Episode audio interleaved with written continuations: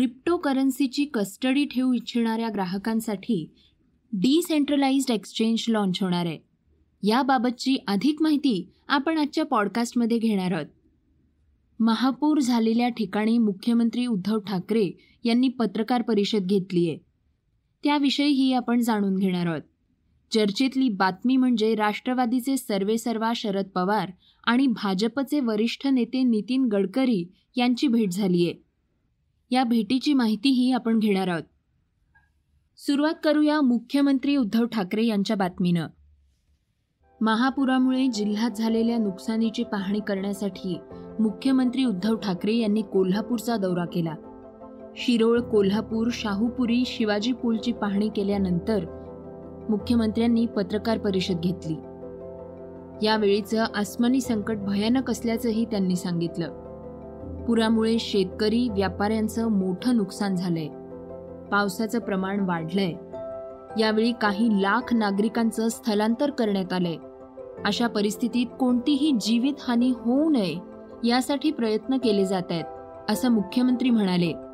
संकट आल्यानंतर पूर ओसरल्यानंतर कोरोना आणि पाण्यामुळे होणारे आजार पसरू नये याची दक्षता घेण्यात येते याविषयी अधिक माहिती देताना मुख्यमंत्र्यांनी सांगितलंय मला त्याच्याबद्दल एकच म्हणायचं आहे की मी भिंत बांधण्याची कल्पना आहे असं म्हटलं होतं.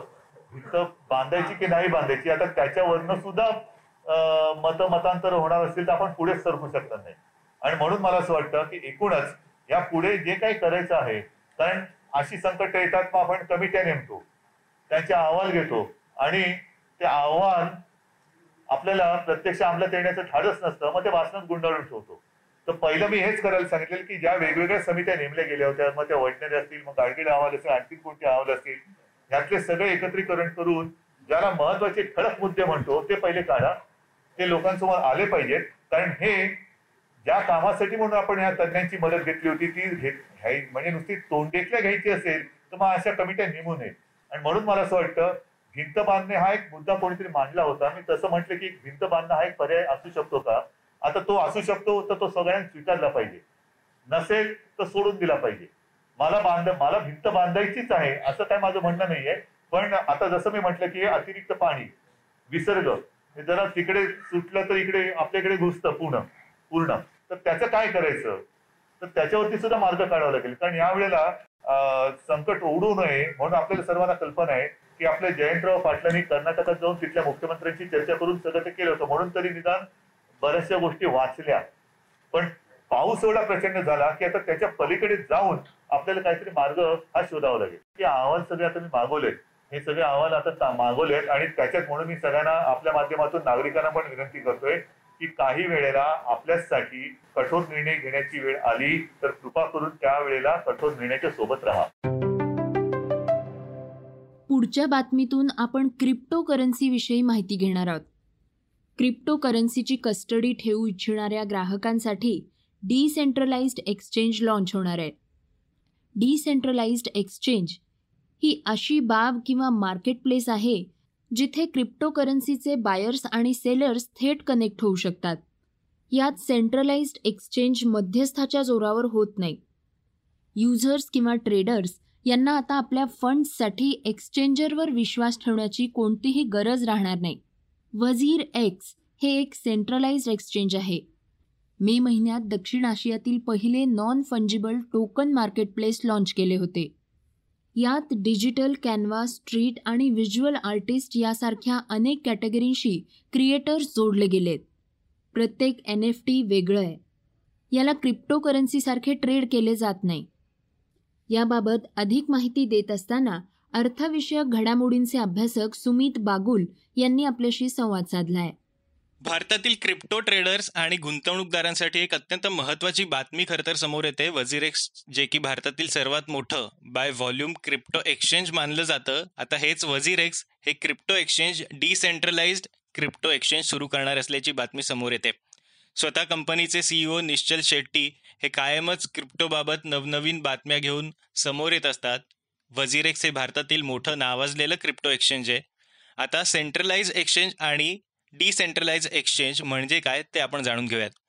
खरं तर सेंट्रलाइज एक्सचेंज म्हणजे ज्या एक्सचेंजला कोणतरी ऑथॉरिटी ऑपरेट करते असं एक्सचेंज आणि डिसेंट्रलाइज एक्सचेंज म्हणजे ज्या एक्सचेंजवर कुणाचंही नियंत्रण नाही कुणीही एक ऑथॉरिटी ते एक्सचेंज ऑपरेट करत नाही असं एक्सचेंज म्हणजेच त्या एक्सचेंजवर कुणी खातं उघडायचं कुणी उघडायचं नाही हे कुणीही ठरवू शकत नाही.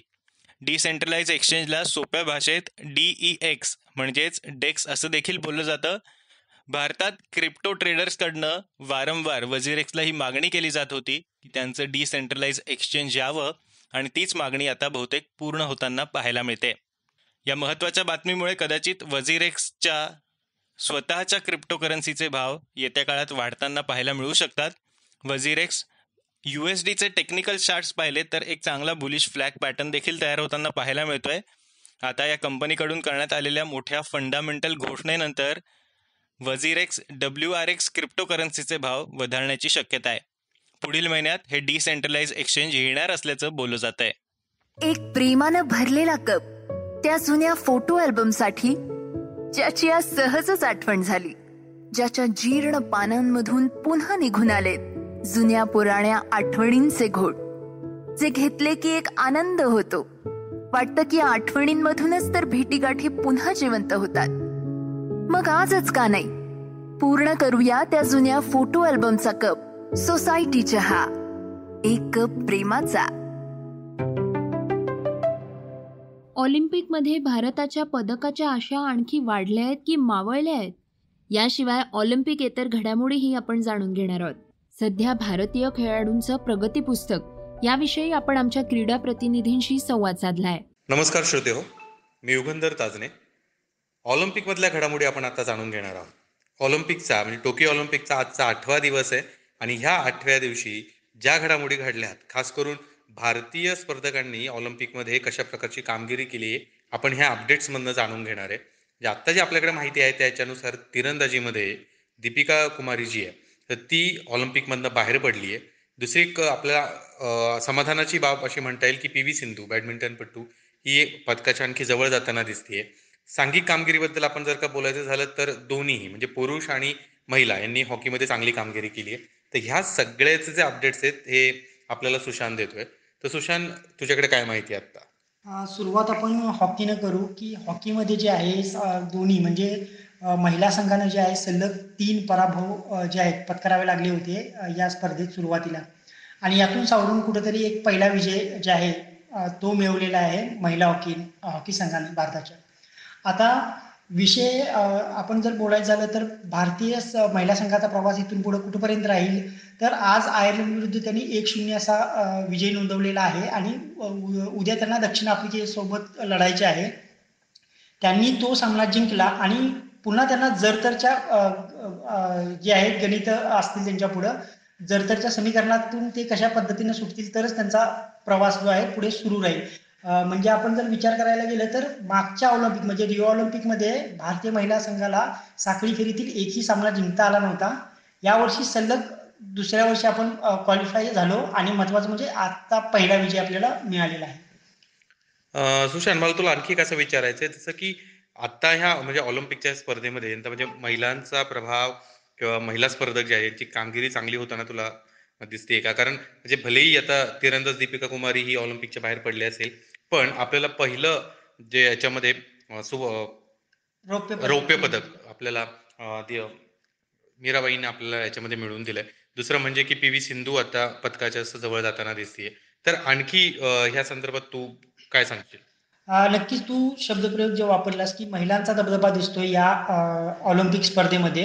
याचं कारण आपण जर ब- बघायला गेलं तर ते आपण पॉईंट टॅली टॅलीमध्ये ज्यावेळेला जातो पदकं बघतो आपल्या भारताच्या नावे किती आहेत खात्यात किती आहेत त्यावरून आपल्याला असं दिसतंय की सध्या जे आहे महिला कुठेतरी भारताच्या पदकामध्ये भर काढ घालताना दिसत आहेत म्हणजे पहिलं पदक मीराबाई चानू मीराबाई चानूनं जे आहे पहिली पदक मिळवून दिलं.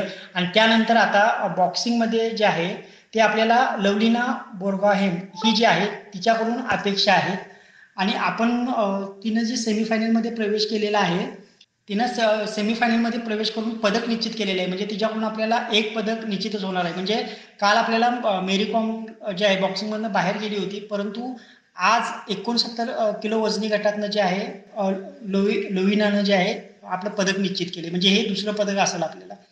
आता प दुसरी बा आणखीन एक महत्त्वाची गोष्ट म्हणजे पी व्ही सिंधूचा प्रवास ही जे आहे चांगला चांगल्या पद्धतीनं सुरू आहे. आणि तिनंही विजय नोंदवून सेमीफायनल गाठली आहे. आणि तिच्याकडून पदकाची अपेक्षा आहे. ती गत रौप्य पदक विजेती आहे. आणि ती कुठंतरी त्या पदकाचा रंग बदलणार का? आणि ती अशीच खेळत राहिली. कारण सातत्यपूर्ण चौथा विजय तिनं नोंदवला आहे आणि जर ती तिची कामगिरी अशीच राहिली तर नक्कीच ती रौप्यचं सुवर्णमध्ये कन्वर्ट करेल असं मला वाटतं. धन्यवाद सुशांत तुझ्या या सगळ्या माहितीबद्दल. तर श्रोते हो हे होतं ऑलिम्पिकचं आजचं अपडेट्स. या पुढील आणखी अपडेट्स जाणून घेण्यासाठी ऐकत राहा सकाळचं पॉडकास्ट धन्यवाद. आता वेगवान घडामोडींचा आढावा घेऊयात. पाकिस्तानमधील दहशतवादी संघटना जैश ए मोहम्मद आणि लष्कर ए तय्यबाचा जम्मूमधील मंदिरांवर हल्ला करण्याचा कट होता अशी माहिती गुप्तचर यंत्रणांनी दिली आहे पाच ऑगस्टला जम्मू काश्मीरला विशेष राज्याचा दर्जा देणारं कलम तीनशे सत्तर रद्द करण्यात आलं. त्याला दोन वर्ष पूर्ण होणार आहेत. त्या निमित्तानं गर्दीच्या ठिकाणी स्फोटकं पेरण्याची योजना असू शकते असंही सांगण्यात आलंय. वैयक्तिक माहितीच्या कायद्याचा भंग केल्यावरून रशिया सरकारनं गुगलला मोठा दंड ठोठावलाय. ही रक्कम तीस लाख रुबल्स म्हणजेच एक्केचाळीस हजार सतरा डॉलर इतकी आहे. रशिया सरकार आणि माहिती तंत्रज्ञान क्षेत्रातील अमेरिकेच्या पाच प्रमुख कंपन्यांमध्ये अनेक वेळा तणाव निर्माण झालाय. गुगलशिवाय ॲपल ॲमेझॉन फेसबुक आणि मायक्रोसॉफ्ट या कंपन्यांना रशियात वेळोवेळी दंडाच्या कारवाईला समोर जावं लागलंय. दिल्लीमध्ये एक गंभीर घटना घडलीय. त्या घटनेत आरोपी हे सराईत गुन्हेगार नसून दोन अल्पवयीन शाळकरी मुलं आहेत. ड्रीम व्हेकेशन म्हणजे पसंतीच्या हिल स्टेशनवर मनासारखी मौज मजा करता यावी यासाठी बंदुकीच्या धाकावर त्यांनी कार पळवली. ती मुलं दिल्लीच्या एका शाळेत शिक्षण घेत आहेत ट्रिपच्या पैशांची व्यवस्था करण्यासाठी आणखी काही जणांना टार्गेट करण्याच्या विचारात ते होते. मीराबाई चानूनं ऑलिम्पिकमध्ये इतिहास रचला. एकोणपन्नास किलो वजनी गटात तिनं रौप्य पदक जिंकत देशाची मान उंचावली. देशभरातून कौतुकाचा वर्षाव होत असताना मीराबाईचा एक फोटो सोशल मीडियावर व्हायरल झालाय. या फोटोमध्ये ती जमिनीवर बसून जेवतीये. त्यावर बॉलिवूड अभिनेता आर माधवननं प्रतिक्रिया दिलीय.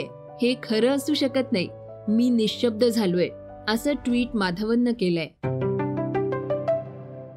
आता चर्चेतली बातमी आपण पाहणार आहोत.